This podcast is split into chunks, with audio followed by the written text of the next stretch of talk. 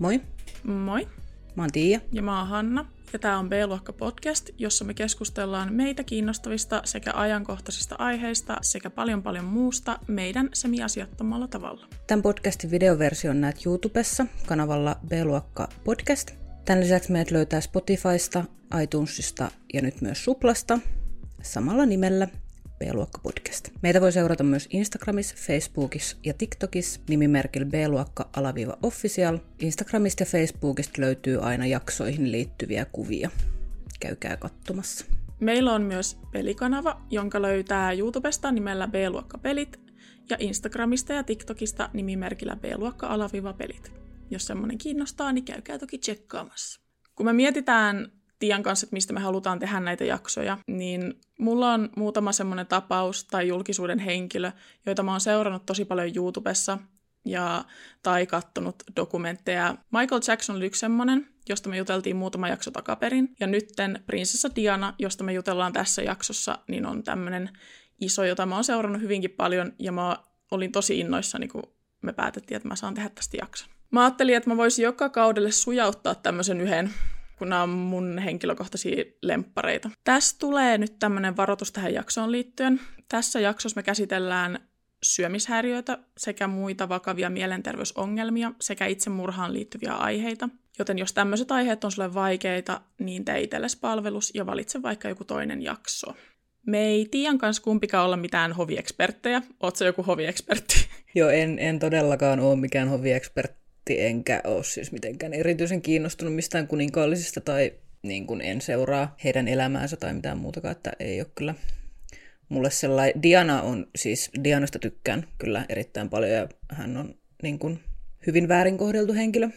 Se kiinnostus ei liity siihen, että hän on ollut siinä kuningasperheessä, vaan se liittyy niin kuin muihin asioihin. Toi on oikeastaan aika hyvä kanta, koska musta tuntuu, että prinsessa Diana on niin tosi monet, tosi monilla on niin samanlainen suhde prinsessa Dianaan, että ei oikeastaan tiedä mitään kuninkaallisesta perheestä tai kuninkaallisista ylipäätänsä, mutta prinsessa Diana on jotenkin ihmiselle jäänyt semmoiseksi henkilöksi, josta niin on kuultu ja keskusteltu ja kaikki vähän niin tietää hänet. Kun me joka jakson alussa sanotaan, että me puhutaan omalla semiasiattomalla tavalla näistä, niin tässä jaksossa se tulee ilmi varmasti hyvin selkeänä, koska mä tuun puhumaan joistain tähän aiheeseen liittyvistä henkilöistä aika rumasti ja rehellisesti mua ei voisi vähempää kiinnostaa mitkään kuninkaalliset paineet, mitä heillä on. Joten tervetuloa vaan tähän, etteikö aloiteta vaan.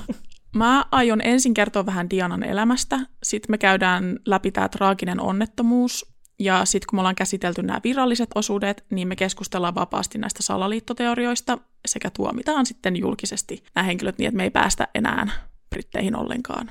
Diana Frances Spencer syntyi ensimmäinen heinäkuuta vuonna 1961. Hän syntyi Spencerin aatelissukuun, joka oli läheisissä väleissä Britannian kuningassuvun kanssa useiden sukupolvien ajan. Diana varttui Parkhausessa Sandringhamin tilalla ja hänen perheensä vuokrasi taloa itse kuningatar Elisabeth toiselta. Mä en siis ole tajunnut, että kuningatar Elisabeth, eli tämä kaikkien tuntema muikeli, tässä kuva, jos olette YouTubessa, vuokraa sivubisneksenä kämppiä aatelisille.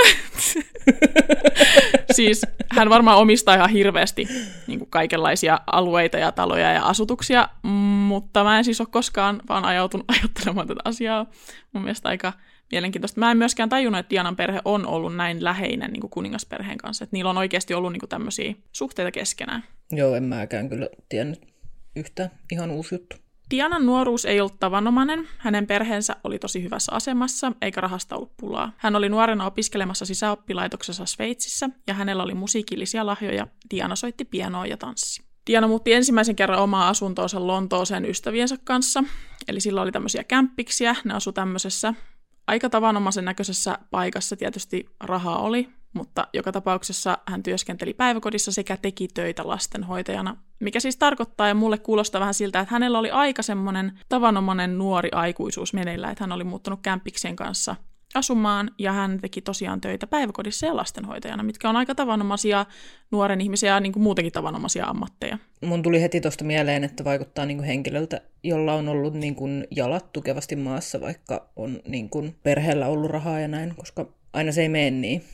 Vaikka Dianan perhe oli läheinen kuningasperheen kanssa, Diana itse asiassa tapasi tulevan aviomiehensä prinssi Charlesin ensimmäistä kertaa vasta 1977, kun Dianan sisko Sarah kutsui Charlesin viettämään viikonloppua perheensä kanssa. Dianan sisko Sarah ja Charles siis seurusteli tällen keskenään, ja Diana oli 16-vuotias ja prinssi Charles oli 29-vuotias. Tämä tilanne on mun mielestä vähän erikoinen koska siis mä en ole tajunnut sitä, että tämä hänen siskonsa on seurustunut Charlesin kanssa ensin. Tiesit sä tästä? Siis en todellakaan tiennyt. Tämä oli siis mulle myös aivan, aivan uutta tietoa. En ole ikinä kuullutkaan tuommoisesta. Toinen asia, Diana oli 16 ja Charles 29-vuotias. Me ei nyt oleteta, että heidän välillään olisi ollut mitään romanttista tässä vaiheessa, tietenkään, mutta siis tästä tulee myös ilmi tämä ikäero. 1978, eli vaan noin vajaa vuosi Diana ja Charlesin ensitapaamisesta, prinssi Charles kutsui molemmat sekä Dianan että Sarahin juhlimaan hänen 30-vuotis syntymäpäiviään. Tämän jälkeen Diana ja Charlesin välit alkoi lämpenemään. Oliko se sen Sarahin kanssa vielä yhdessä? Sitä en tiedä, että oliko ne vielä yhdessä, mutta mä oletan ja oletetaan, että Sarahin ja Charlesin suhde oli semi-vakava, koska ne vietti aikaa toistensa perheiden kanssa. Siis jos niiden välit on alkanut lämpenemään jo silloin, kun Diana on ollut 17, virallisestihan puhutaan ystävyydestä ennen tätä kihlausta. Niin, no aivan varmasti. Ne on ollut varmaan parhaita kavereita vittu. Ja sitten mennyt yhtäkkiä kihloihin, en usko sanaakaan. Öö, 1981 parin kihlaus julkistettiin, eli pari vuotta myöhemmin näistä synttäreistä. Tämän julkistuksen jälkeen Diana ja Charlesia haastateltiin yhdessä, ja haastattelija olettaa parin olevan rakastuneita, johon tämä Diana sanoo of course, ja Charles vastaa kuuluisasti Dianan kommentin jälkeen, mitä ikinä rakkaus sitten tarkoittaakaan. Tämä kommentti kuohdutti, ja Diana mainitsee myöhemmin olensa tosi traumatisoitunut tästä tilanteesta. Noin ihmettele. Miltä itsestäsi tuntuisi? Musta tuntuu, että tässä käy monessa kohtaa ilmi, että Charlesia ei selvästikään kiinnosta, että koko maailma katsoo heitä, kun hän sanoo näitä asioita. Kihlauksen jälkeen Diana lopetti työnsä ja muutti asunnostaan Buckinghamin palatsiin, hänen elämäänsä muuttui täysin. Päiväsi hän harrasti liikuntaa ja oli osallisena häiden suunnittelussa, mutta suurimman osan ajasta Diana vaan istuskeli ja hänellä ei ollut mitään tekemistä eikä mitään tarkoitusta ja hänestä tuli tosi nopeasti tosi yksinäinen. Tästä huolimatta 29. heinäkuuta 1981, vaan kolme viikkoa sen jälkeen kun Diana täytti 20, hän avioitui prinssi Charlesin kanssa St. Paulin katedraalissa. Nämä häät kuvattiin livenä ja niitä seurasi telkkarin ja radion välitykseltä arviolta miljardi ihmistä. Paikan päällä kadut täytty sadoista tuhansista ihmisistä, jotka juhli häitä. Häitä kuvailtiin ympäri maailmaa satumaisiksi. Hei, kyssäri, Joo. nopea. Mulla meni ohi se vuosi. Mikä vuosi tämä oli? 1981. Siis tämä tapahtui tosi pian kihlauksen jälkeen. Joo. Joo. Ja Diana oli tällöin siis 20-vuotias, kun taas Prince Charles oli jo reippaasti yli 30. Dianalle nämä häät oli kuitenkin kaikkea muuta kuin satumaiset, ja myöhemmin Diana kertoo tavanneensa prinssi Charlesin vain 13 kertaa ennen häitä. Ihan järkyttävä. Siis tässä tulee varmaan mulle tosi paljon semmoisia asioita, mitä mä en ole tiennyt mä oon jonkun verran seurannut kyllä ja tiennyt, että ei sen elämä ole ollut mitään hirveän hohdokasta ja hienoa, vaikka se onkin siellä tällä, että jos sä nyt ajattelet, että jos joku on prinsessa, niin sen elämä on varmaan tosi hienoa ja ihanaa, mutta siis se on ollut kyllä varmasti kaikkea muuta kuin hienoa ja ihanaa ja hohdokasta. Siis siellä Briteissä kuningasperheen ympärille, niin siihen kuuluu tämmöinen niin kuin tosi tiivis juorulehtiverkosto jota tämä kuningasperhe itse ruokkii. Ne on siis itse tekemisissä näiden journalisteja ja muiden kanssa. Tämä on siis tosi iso bisnes. On tosi paljon tilanteita, joita tapahtuu siis ihan edelleen, ja me puhutaan tästä vähän myöhemmin vielä lisää, jossa kuningasperhe ei puutu esimerkiksi väärin uutisiin, vaan enemmänkin itse vuotaa niitä jatkuvasti julkisuuteen. Toimittaja Stephen Bates, joka on erikoistunut tämmöisiin kuninkaallisiin uutisiin, kommentoi Dianan ja Charlesin hätiköidyltä tuntuvaa avioliittoa sanomalla, että se, ettei pari tuntenut toisiaan, oli ongelma. Kuningasperhe halusi niin epätoivoisesti hyödyntää Dianan ja Charlesin suhdetta, etteivät he edes ottaneet huomioon, oliko Diana valmis kaiken paineen alle, jonne hän auttamatta joutui. Diana on itse myös myöhemmin sanonut, että hänellä ei ollut mitään hajua, mihin hän oli itseänsä laittamassa, ja että häntä ei millään tasolla valmistettu tähän tulevaan koitokseen, tai edes varoitettu siitä. Kuningatar Elisabeth toisen tiedetään myös sanoneen, että hän uskoi Dianan sopeutuvan kivuttomasti hovin elämään, sillä Diana oli varttunut varakkaassa ilmapiirissä. Mun mielestä tämä Elisabeth on nyt siis niinku ihan pahanpäiväisesti kadottanut todellisuuden tajunsa. Diana asui ennen tätä kämppäkavereiden kanssa Lontoon keskustassa, tehden töitä päiväkodissa. Kihlauksen jälkeen se eristettiin sinne hoviin täysin. Niin, siis tätä mä mietin just kanssa, että miten ihmeessä noin iso, niin kuin, iso hyppy niin kuin täysin toisen tai erilaiseen elämäntyyliin voisi tapahtua jotenkin kivuttomasti vaan sen takia, että sun porukat on rikkaita. Jep, ja vaikka ne on ollut tekemisissä hovin kanssa ja asunut tämän kuningattaren omistamalla, omistamassa asunnossa tai talossa, se ei todellakaan tarkoita, että niillä olisi minkäänlaista käsitystä siitä, että mitä hovin elämä on. Niinpä. Ei kellään meistä ole, vaikka se olisi kuinka rikas. Niinpä. Pian häiden jälkeen Diana alkoi kärsiä syömishäiriöstä. Myöhemmin vuonna 1995 BBCn haastattelussa, joka on siis tämmöinen tosi kuuluisa haastattelu, josta me puhutaan vielä vähän lisää myöhemmin, Diana kertoo tunteneensa olonsa arvottomaksi ja hänen itsetuntonsa laski olemattomaksi, joten hän alkoi kärsimään bulimiasta. Hän myös mainitsi, kuinka Charles oli kerran laskenut kätensä hänen vyötärölleen ja kommentoinut, olet hieman pullea täältä, etkö olekin. Tämä kommentti oli jäänyt kummittelemaan hänen mieleensä vetää hiljaiseksi tämän aikuisen miehen käytös. Tämmöinen mulkku haiskahtaa nyt aika vahvasti täällä ainakin mun nenään. No joo, kyllä todellakin ei tommosia niinku... Mä en ymmärrä, mä en sitä ole ymmärtänyt koskaan, enkä mä tuosta koskaan ymmärtämäänkään, että minkä takia täytyy mennä laukomaan tuommoisia typeryyksiä, oli sitten syömishäiriö tai ei, koska noista tilanteista voi kehkeytyä syömishäiriö tai mu- muita tämmöisiä mielenterveyden ongelmia. Minkä takia? Jos sulla ei ole oikeasti mitään hyvää sanottavaa, ole hyvä ja pidä turpas kiinni. Jep, ja musta tuntuu, että toi on vielä niin kuin, ei kellekään, ei kellekään sanota tolleen. Mutta nyt otetaan vielä huomioon, että Diana on täysin yksin täällä hovissa. Sillä ei ole ketään, kenen puoleen kääntyä. Mietitään, että hänellä on ainoastaan yksi henkilö. Yksi henkilö, jonka mä ajattelisin, että kenen puoleen hän voisi uskoutua olisi tämä Prince Charles, koska se on hänen aviomiehensä. Niin, nimenomaan. Tästä bulimiasta, että tämä, hän on itse kommentoinut myös sitä, että tämä kommentti oli yksi laukaiseva tekijä tähän hänen syömishäiriönsä. Tämän lisäksi Dianalle selvisi, että hänen aviomiehellään on suhde Camilla Parker Bowlesin kanssa. Tämä on tämmöinen tosi kuuluisa suhde. Siis kuinka kauan ne oli jo ehtinyt olemaan yhdessä? No, Diana löysi Charlesin Camillalle lahjaksi ostaman rannekorun ihan näiden häiden jälkeen. Ja Charles myöskin piti yllää julkisesti Camillan ostamia lahjoja Dianan ja Charlesin häämatkalla. Mitä vittua? Siis mikä nyt on tämä tilanne? Minkä helvetin takia öö, tämä Charles ei mennyt naimisiin sen Camillan kanssa? Oliko se liian köyhä? Ei. Prince Charles ja Camilla seurusteli nuoruudessa yhdessä. Ja niiden suhde loppui sen takia, että tämä kuningasperhe ilmasi, että Camilla ei ole sopiva tähän avioliittoon joten tämän, tästä syystä niiden suhde oli katkolla. Oli varmaan katkolla, juu. Joo, aivan varmasti, aivan varmasti. Toki tässä tulee ilmi taas nämä kuningasperheen ja kuninkaallisena olemisen paineet, mutta niin kuin... Tämä, nyt, niin kuin, tämä kuulostaa nyt mun korvaan siltä, että tässä on niin kuin, vaikka Charles kuulostaa täydeltä mulkulta, siinä ei ole niin kuin, mitään puhettakaan, mutta sekin on ollut vaikeassa tilanteessa selkeästi. Mm. Se on joutunut menemään naimisiin semmoisen ihmisen kanssa, kenen kanssa se ei olisi halunnut mennä naimisiin. Siitä voidaan sitten varmaan syyttää jotain muita ihmisiä sieltä kuningasperheestä. Jep, ja siis tämä kuning...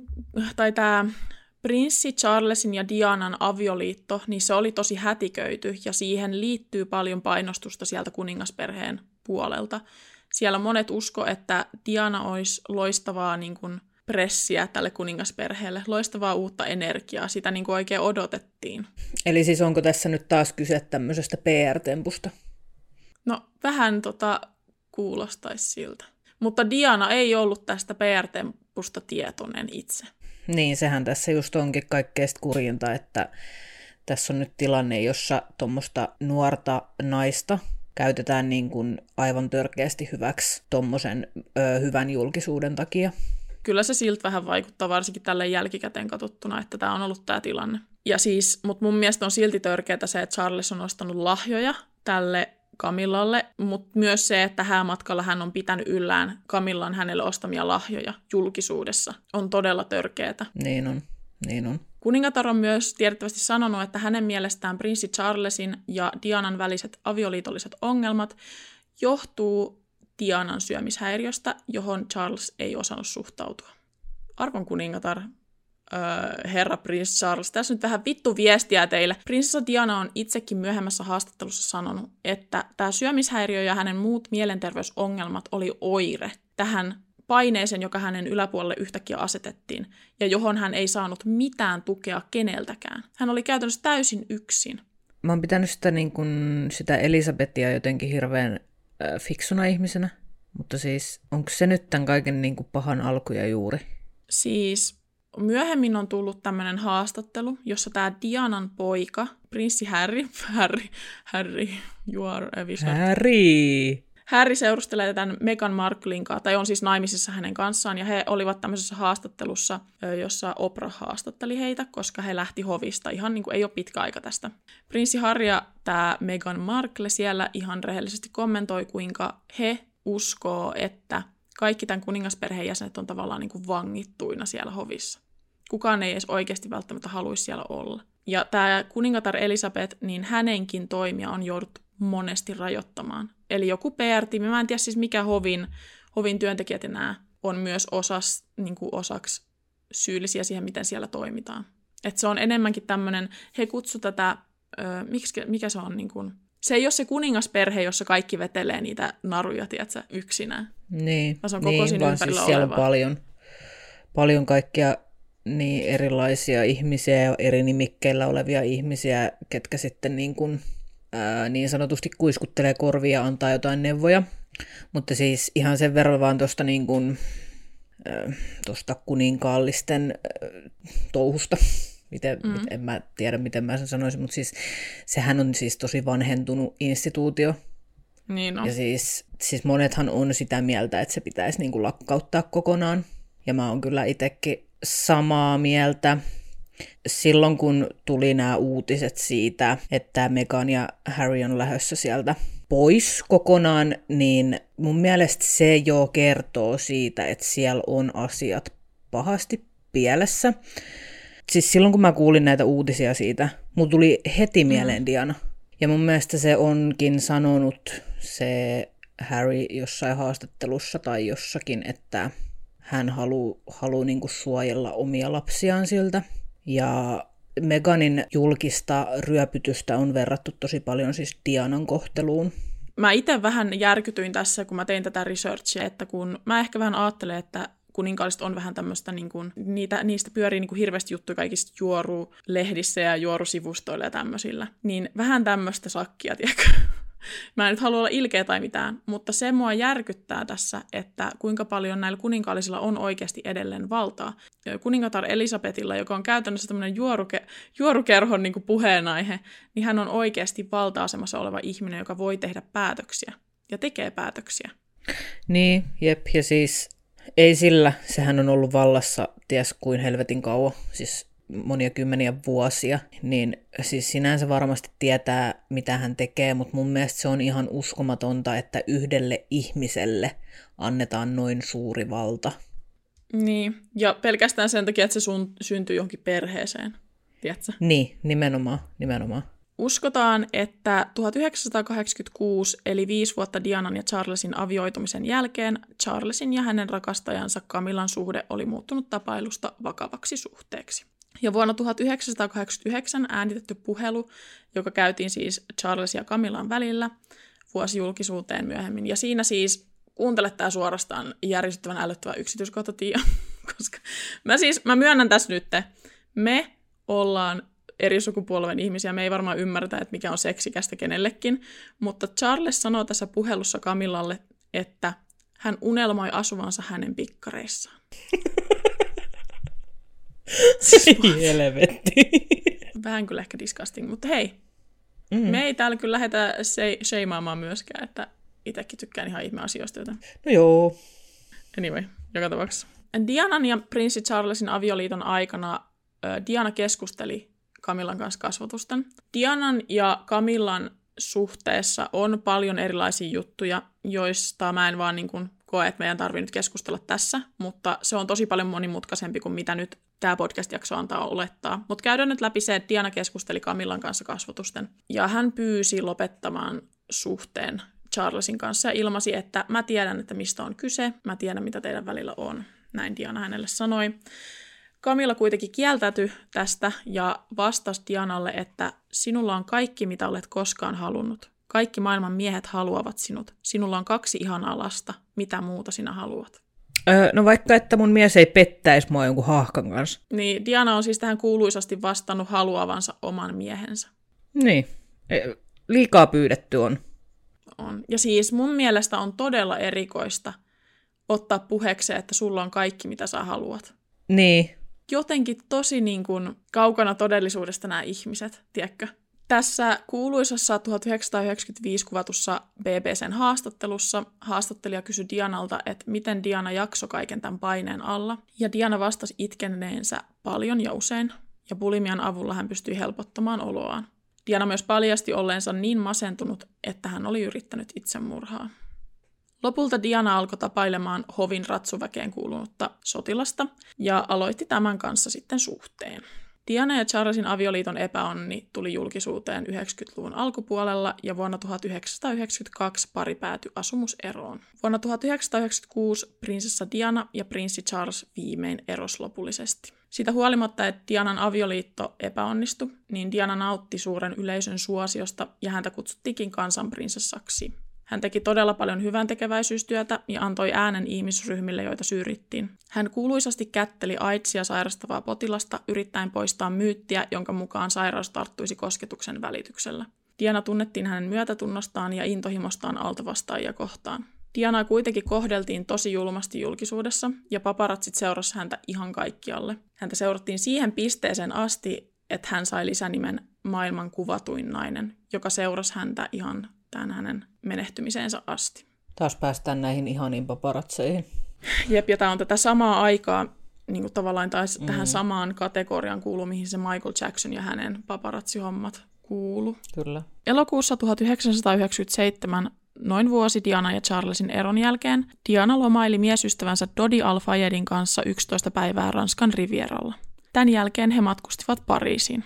Lauantaina elokuun 30. päivä Diana ja Dodi nautti päivällistä Dodin isän omistamassa Ritz-hotellissa. Puolen yön aikaan Diana ja Dodi yritti poistua hotellista paparatsien huomaamatta kuitenkin epäonnistuen. Paparatsit oli siis vallannut tämän hotellin edustan, koska he halusivat saada kuvia tästä kuuluisasta parista. Tietysti. Paparatsilla on taas iso osa tässäkin, että ottakaa vaan.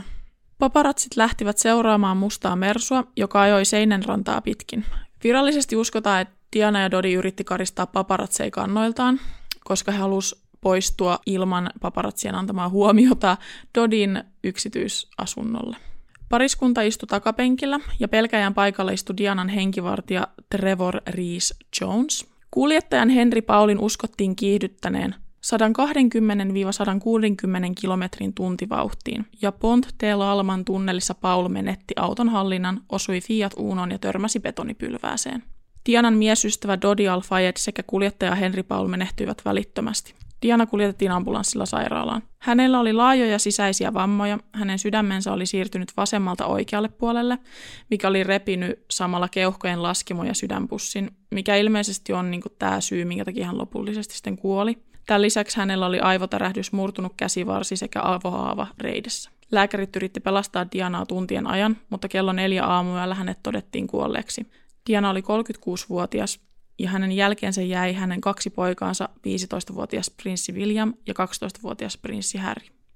Onnettomuudesta selvisi elossa ainoastaan Dianan henkivartija Trevor Rees Jones, joka oli seurueen ainoa, jolla oli turvavyöt. Tämä Trevor Rees Jones sai semmoisen päävamman, jonka takia ainakaan hänen omien sanojensa mukaan hän ei muista mitään tästä illasta.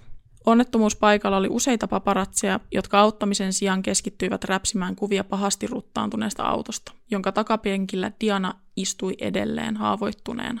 Siis, mitä vittua? Anteeksi ranskani, mutta siis mitä? Ei niinku, ei niinku mitään. Miten voi, miten, miten voi käyttäytyä noin törkeästi? Miten?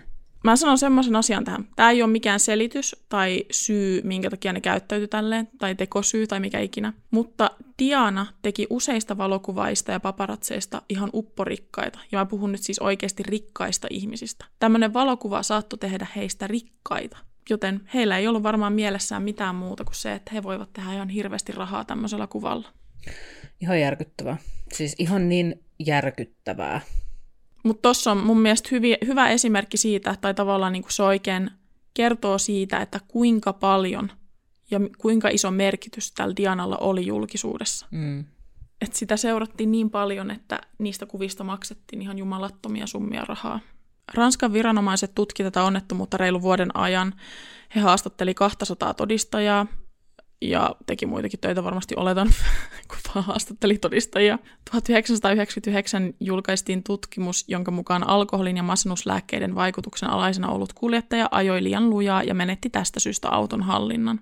Tutkijat myös usko, että jos matkustajilla olisi ollut turvavyöt, he olisi selvinneet huomattavasti todennäköisemmin. Lääkärit jopa sanoo siis, että Diana ei olisi saanut näitä hänen vammojaan, joihin hän lopulta menehtyi, jos hänellä vaan olisi ollut turvavyöt. Kuningattarella kesti viisi päivää huomioida onnettomuus julkisesti, joka aiheutti siis tosi isoa kuohuntaa. Tuhannet ihmiset seurasi Dianan hautasaartuetta ja kukkameri edusti Dianan viimeisimmän kodin sisäänkäyntiä. Hautajaiset esitettiin suorana lähetyksenä 185 eri maassa ja sitä seurasi 2,5 miljardia katsojaa. Eli reilusti yli puolet enemmän kuin Diana ja Charlesin häitä oli katsottu. Kuningasperhettä syyllistettiin, koska he ei surliputtaneet Dianan kuoleman aikaan. Heidän käytöstään pidettiin muutenkin välinpitämättömänä liittyen Dianan kuolemaan.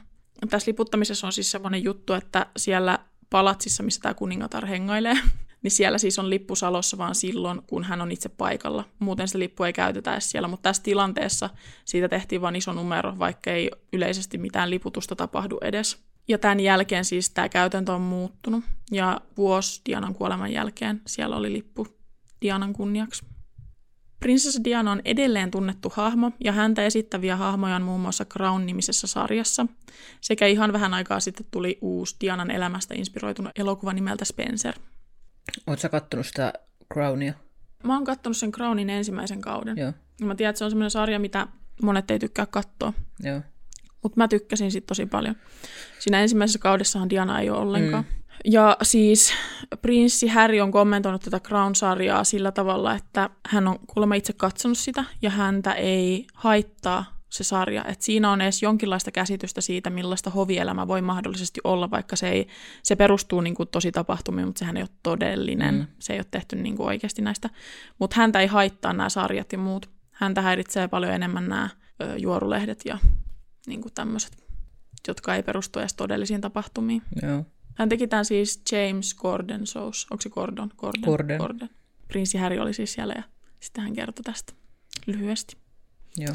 Mä ja varmasti monet, jotka kuuntelee tätä jaksoa, on liian nuoria käsittämään, mikä Dianan merkitys on ollut 80- ja 90-luvuilla. Diana edusti jotain uutta, jotain sellaista, mitä ei oltu Englannin kuninkaallisten ilmapiirissä koskaan nähty. Hän oli samaistuttava hahmo, joka osoitti empatiaa ja huomiota semmoisia ihmisryhmiä kohtaan, joita ei arvostettu. Diana oli aidosti pidetty ja hänet tunnettiin hänen myötätunnostaan, hyvän tekeväisyydestään, karismastaan, tyylistään sekä epäonnistuneesta avioliitostaan. Hän oli siis tämmöinen tyyliikoni myös ja edelleen on. Vuonna 2002 BBC järjesti äänestyksen nimeltä 100 Greatest Britons, jossa kansa valitsi historian merkittävimmät britit, eli sata merkittävintä brittiä koskaan. Diana sijoittui tällä listalla kolmanneksi ohi kaikkien muiden kuningasperheen jäsenten. Ihan tällä side noteina, niin ketä oli sitten ykkönen ja kakkonen? Britannialainen pro- poliitikko on ykkösenä, jota mä en siis tunnista. Tämä on henkilö, joka on kuollut siis 1965. Ennen Dianaa tässä ei ole mitään, niin kuin, ketä me tunnettaisiin. Oota, katsotaan, onko täällä mitä... William Shakespeare on ensimmäinen, kenet mä tunnistan näistä nimistä, ja hän on viidentenä. Sir Isaac Newton on kuudentena. Tämä matemaatikko ja astronomi ja tämä tyyppi. Mutta siis ensimmäinen kuninkaallinen on Elisabeth ensimmäinen, joka on siis kuollut 1603. Eli ei niillä kuninkaallisilla ole tämän listan perusteella ollut ihan hirveästi tuota. Elisabeth toinen on tässä 24. Okei, okay. Mielenkiintoista. Mutta toki Briteissä on tosi paljon hahmoja muitakin kuin pelkästään Niin, kuninkaalliset. niin. Mutta nyt, kun ollaan päästy tästä näiden virallisten osioiden ohi ja näin, niin siirrytäänkin näihin salaliittohommiin. Jos te tiedätte jotain salaliittoteorioista ja te ette ole koskaan kuullut mitään Dianasta ikinä, niin mä oon ehkä vähän yllättynyt. Se on ihan ok, mutta vähän yllättynyt, koska Diana kuuluu niihin henkilöihin, joista salaliittoteoriat on tullut ihan normaali ihmisten kahvipöytiin keskustelun aiheeksi. Musta tuntuu, että salaliittoteoriat on vähän semmoisia, että monet voi ajatella, että ne on vähän semmoisia hölmöjä ja hulluja ihmisten touhua, niin mutta Diana on hyvä esimerkki siitä, että ihan normaalit ihmiset niin uskoo näihin teorioihin. Mitä ikinä normaalisti tarkoittaako? Niin, tavallisten. Tavallinen on ehkä parempi sana, en tiedä, mutta joka tapauksessa. Monet on varmasti miettinyt, että miten nämä Dianan kuolemaan liittyvät salaliittoteoriat on lähtenyt liikuttamaan niin monia ihmisiä, ja miten nämä puhututtaa edelleen, vaikka Dianan kuolema on virallisesti selvitetty jo aikaa sitten.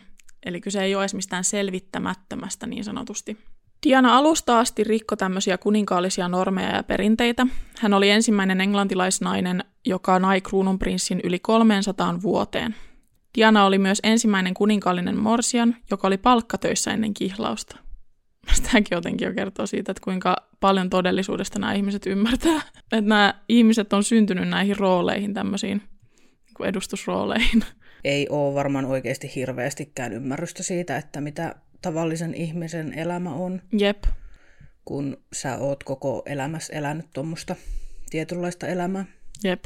Ja syntynyt, nimenomaan syntynyt siihen. Ja ei mä niinku syytä siinä ketään, tiedätkö? Miten sä voit, miten, miten sä voit tietää jostain eihän mekään tiedetä rikkaiden elämästä mitään, koska me ei olla rikkaita, eikä olla koskaan oltu. Jep, ja siis Tek. nämä ihmiset on syntynyt ja kasvanut tähän rooliin sillä tavalla, että ne ymmärrettävästikin niin kuin tavallaan pistää nämä asiat edelle.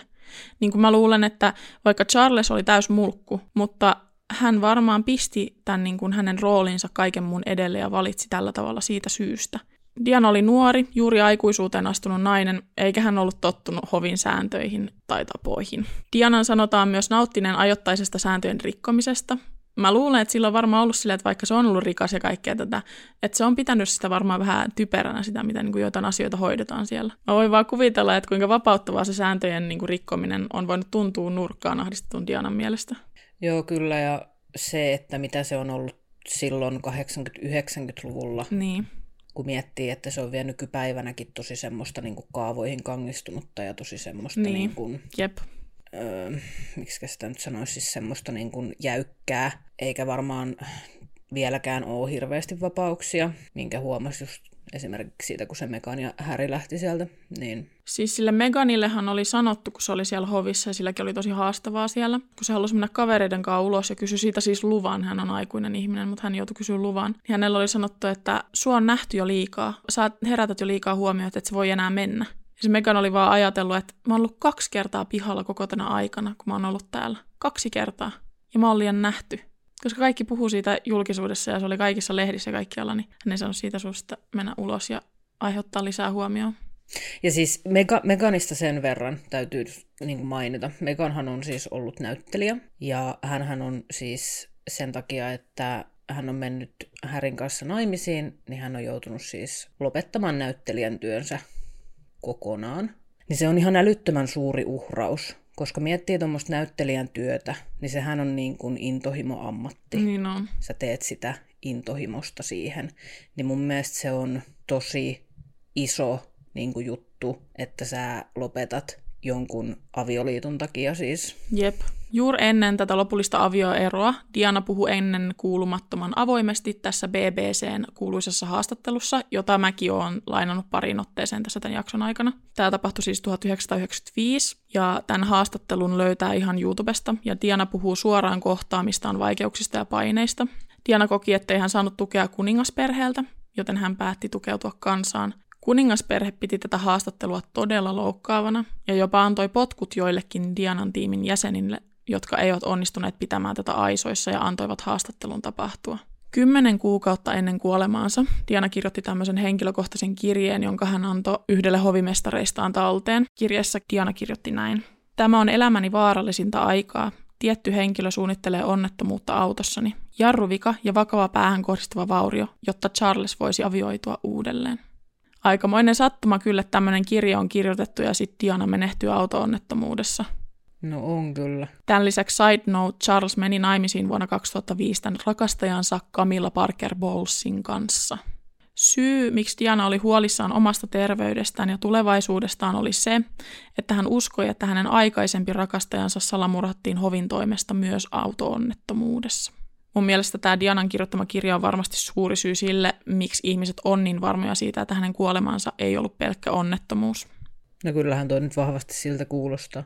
Jep, mutta myös pitää muistaa se, että Diana oli varmaan siis tosi vainoharhanen monesta eri syystä, koska no mietitään nyt se, että hän, mihin vaan hän menee, niin häntä seurataan ja kaikki hänen tekemänsä tiedot päätyy jotenkin niin kuin jonnekin Niin, mutta toi on kuitenkin toi kirje, mikä oli, niin se on kuitenkin aika spesifisti kirjoitettu. Niin on. Pian Dianan kuoleman jälkeen lehdet alkoi tosiaan kirjoittaa teorioita siitä, kuinka Dianan kuolema ei olisikaan onnettomuus, vaan järjestetty murha. Käydään läpi tässä nyt pari isointa teoriaa prinsessa Dianan kuolemaan liittyen. Yksi iso teoria on se, että Henry Paul, eli tämä kuljettaja, olisi palkattu ajamaan tarkoituksellinen kolari. Tämä teoria on ilmeisesti lähtenyt liikkeelle siksi, koska herra Paulilla oli onnettomuuden aikaa yhtäkkiä käytössä paljon enemmän rahaa kuin mitä hänen palkkansa selitti. Henry Paul teki vuodessa noin 30 000 euroa, mutta hänellä oli tilillään reilu 200 000 euroa silloin, kun Diana kuoli.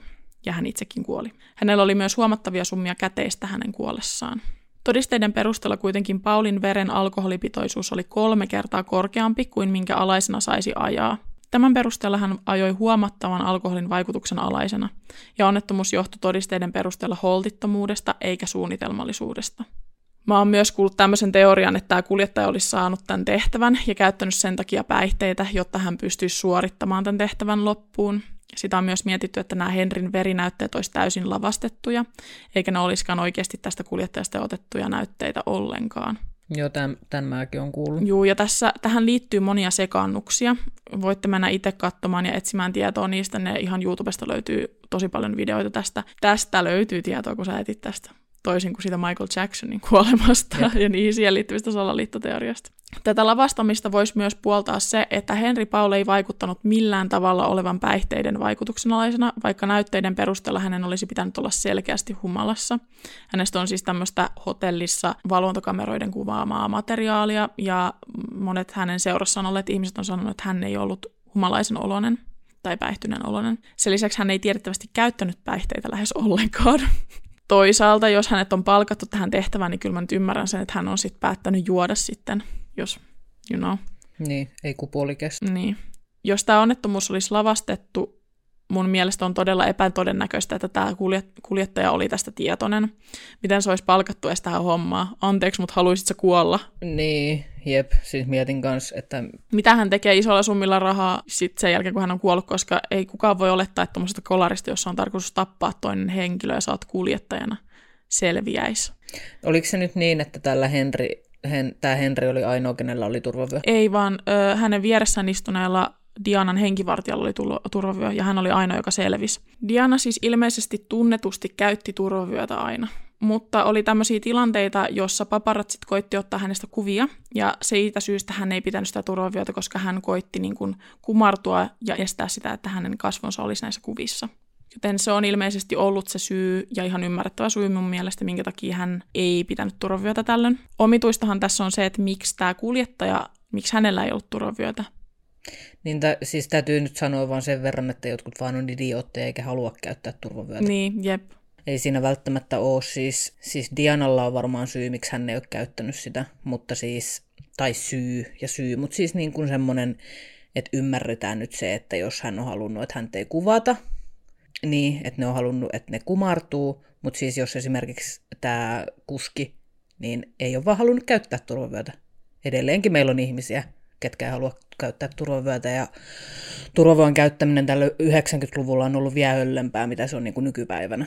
Sen lisäksi on vähän erikoista, että onnettomuuspaikka putsattiin ja hinkattiin siis aivan putipuhtaaksi lähes heti tämän onnettomuuden tapahduttua. Tämä on kuitenkin aika iso keissi, että minkä takia näin on tehty, mutta sitten toisaalta se varmaan kuuluu ihan protokollaankin, kun kuitenkin on kyseessä iso tie ja siellä kulkee paljon ihmisiä. Ja kyllähän säkin oot varmaan nähnyt, kun putsataan tietä sen jälkeen, kun on tapahtunut joku onnettomuus. Se tapahtuu tosi nopeasti sen jälkeen. Niin, siis mutta mun mielestä se on vaan tosi omituista, on kuitenkin kyseessä korkean niin kuin profiilin henkilöstä. Tässä on paljon outoja juttuja, tähän Dianan kuolemaan liittyy paljon outoja juttuja, mutta mä en usko, että se kuski on palkattu tappamaan tätä Dianaa. En mäkään usko, mutta mun mielestä se on kyllä mielenkiintoista, että miksi sillä oli niin paljon sitä rahaa. Jep. Sitten ja täytyy muuten se lisätä, että jos hän tienasi jonkun 30 000 euroa vuodessa, niin kyllä on niin kuin paskapalkka tuommoisella kuljettajalla, joka kuljettaa tuommoisia henkilöitä. Niin, siis hän oli töissä täällä hotellissa.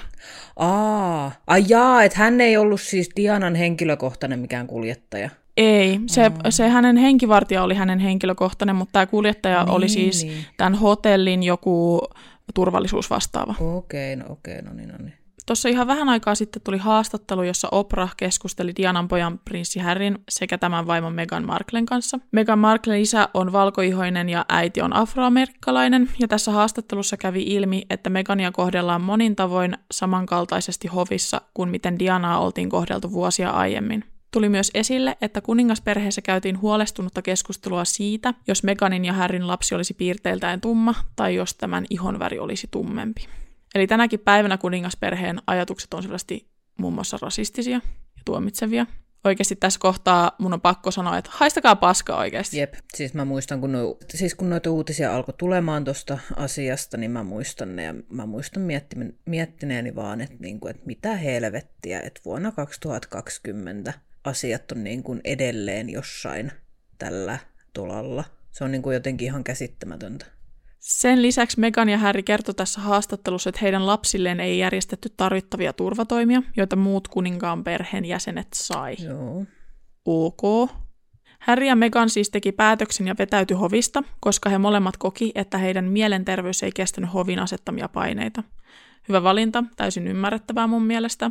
Harry on selvästi vähän parempi mies kuin hänen isänsä. Haista paska Charles oikeasti. Jep. Mun mielestä tämä ihan äskettäin ilmi tullut käytös Megania kohtaan kyllä kertoo sen, että ihan varmasti kuningasperhe ei ollut tyytyväinen Dianan valintaan uuden miesystävän suhteen. Dianan tämä miesystävä, Dodi Al-Fayed, joka kuoli myös tässä onnettomuudessa, oli egyptiläinen muslimi, ja monet uskoo, ettei kuningasperhe olisi koskaan antanut parin suhteen edetä liian pitkälle. Dodi Al-Fayedin isä oli Dianan ja Dodin kuoleman jälkeen paljon julkisuudessa, sillä hän oli sitä mieltä, että Dodi ja Diana olivat kihlautuneet ja Diana odotti lasta Dodille. Nämä kaksi olisi ollut isoja motiiveja sille, että Hovi olisi voinut suunnitella parin salamurhaa.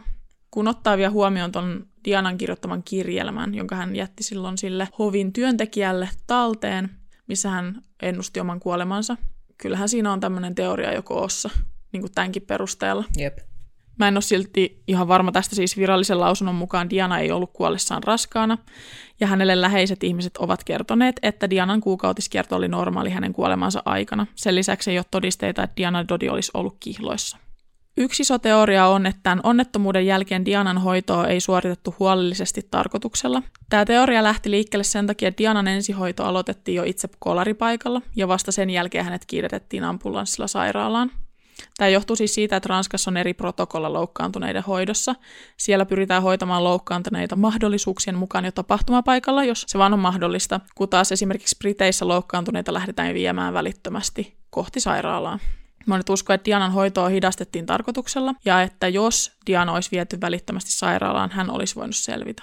Mutta tämä taas tarkoittaa sitä, että jos tämä salaliittoteoria pitää paikkaansa, niin useat lääkintätiimin jäsenet olisi ollut mukana tässä ja olisi rikkoneet valansa. En usko, että on niin kuin millään tavalla mahdollista, tai siis voi, mahdollista voi tietysti olla, mutta onko se niin kuin realistista, niin ei mun mielestä kyllä millään tavalla.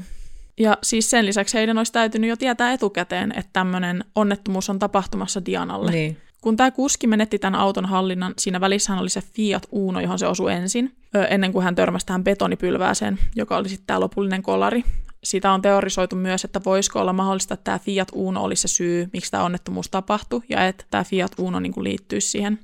No siis mä oon kyllä kuullut tuosta Fiat Unosta. Mun mielestä, nyt hirveän hyvin muista, mutta mun mielestä siis ihan semmosia niin kuin järkeviäkin pointteja, mitkä siihen liittyy, mutta en nyt sitten kyllä muista. Siis se teoria on myös semmoinen, että siihen liittyy semmoisia järkeviä pointteja, mutta siinä ne niin kuin, se menee niin hulluksi se teoria sitten kuitenkin loppupeleissä, että mun mielestä sitä ei kannata sen enempää edes miettiä, mutta siitä löytyy myös ihan hirveästi tietoa ja erilaista tietoa. Näitä teorioitahan on ihan jumalattomasti. Jep. Monet lääkärit on sitä mieltä, että Dianan vammat oli niin mittavat, että häntä olisi ollut käytännössä mahdotonta pelastaa. 2019 yksi Britannian merkittävimmistä oikeuslääketieteellisistä patologeista lääkäri Richard Shepard sanoo, että kuoleman aiheuttanut vamma oli niin harvinainen ja vaikea, että hän ei ollut koskaan aiemmin nähnyt vastaavaa.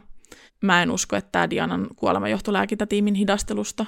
Tässä on nyt taas, niin kuin, kun laitetaan salaliittoteorioitsijat VS monet, monet, monet lääkärit, jotka on puhunut tästä ja hoitanut Diana ja nää, niin mä kyllä ehkä puolullan tätä lääkäritiimin hoitoa. Että jos siinä on tapahtunut joku suunniteltu juttu, niin se liittyy siihen kuolemaan, ei sen jälkeisen hoitoon tai niihin. Jep, on samaa mieltä. Dianan kuolemaan liittyviä salaliittoteorioita oli niin paljon, että Britannian poliisi perusti oman Bucket-projektin, jossa tutkittiin perusteellisesti yhteensä 175 erilaista salaliittoteoriaa. Projekti kesti vuosia ja siihen sijoitettiin miljoonia. Lopullinen tulos oli, että Dianan kuolema oli onnettomuus, ei murhasalaliitto. Sen mukaan Diana ei myöskään ollut raskaana tai kihloissa miesystävänsä Dodi Alfayedin kanssa. Mitä mieltä oot Oliko Dianan kuolema onnettomuus, joka johtui kuljettajan päihteiden käytöstä vai liittyykö siihen joku juoni? Mä en usko, että kyseessä oli onnettomuus. Mä uskon, että siinä on taustalla jonkunnäköinen, jonkunnäköinen salaliitto. Mä en osaa niin kuin tällä suorilta sanoa, että mikä se on. Joo, en tiedä kyllä. Tämä jakso alkaa nyt pikkuhiljaa ole tässä. Mitä mieltä te olette? Kertokaa meille vähän, että teen omia mielipiteitä siitä, että oliko tämä onnettomuus vai jonkun kehittelemä salamurha vai mitä. Tän jakson voit tosiaan katsoa YouTubesta kanavalta P-luokka podcast. Meidät löytää TikTokista, Instagramista ja Facebookista nimimerkillä P-luokka alaviiva official. Käykää ihmeessä katsomassa, kommentoimassa ja seuraamassa. Sinne lisätään aina jaksoihin liittyviä kuvia Eli voit sieltä esimerkiksi tähänkin jaksoon liittyvät kuvat käydä katsomassa. Meillä on tosiaan myös se pelikanava. Jos semmoinen sisältö kiinnostaa, sen löytää YouTubesta nimellä P-luokka pelit ja Instagramista ja TikTokista nimimerkillä P-luokka alaviiva pelit. Sinne päivitellään aika ahkeraan kaikkeen. Käykää katsomassa, jos kiinnostaa. Mutta me nähdään taas sitten ensi viikolla uuden jakson parissa. Moikka!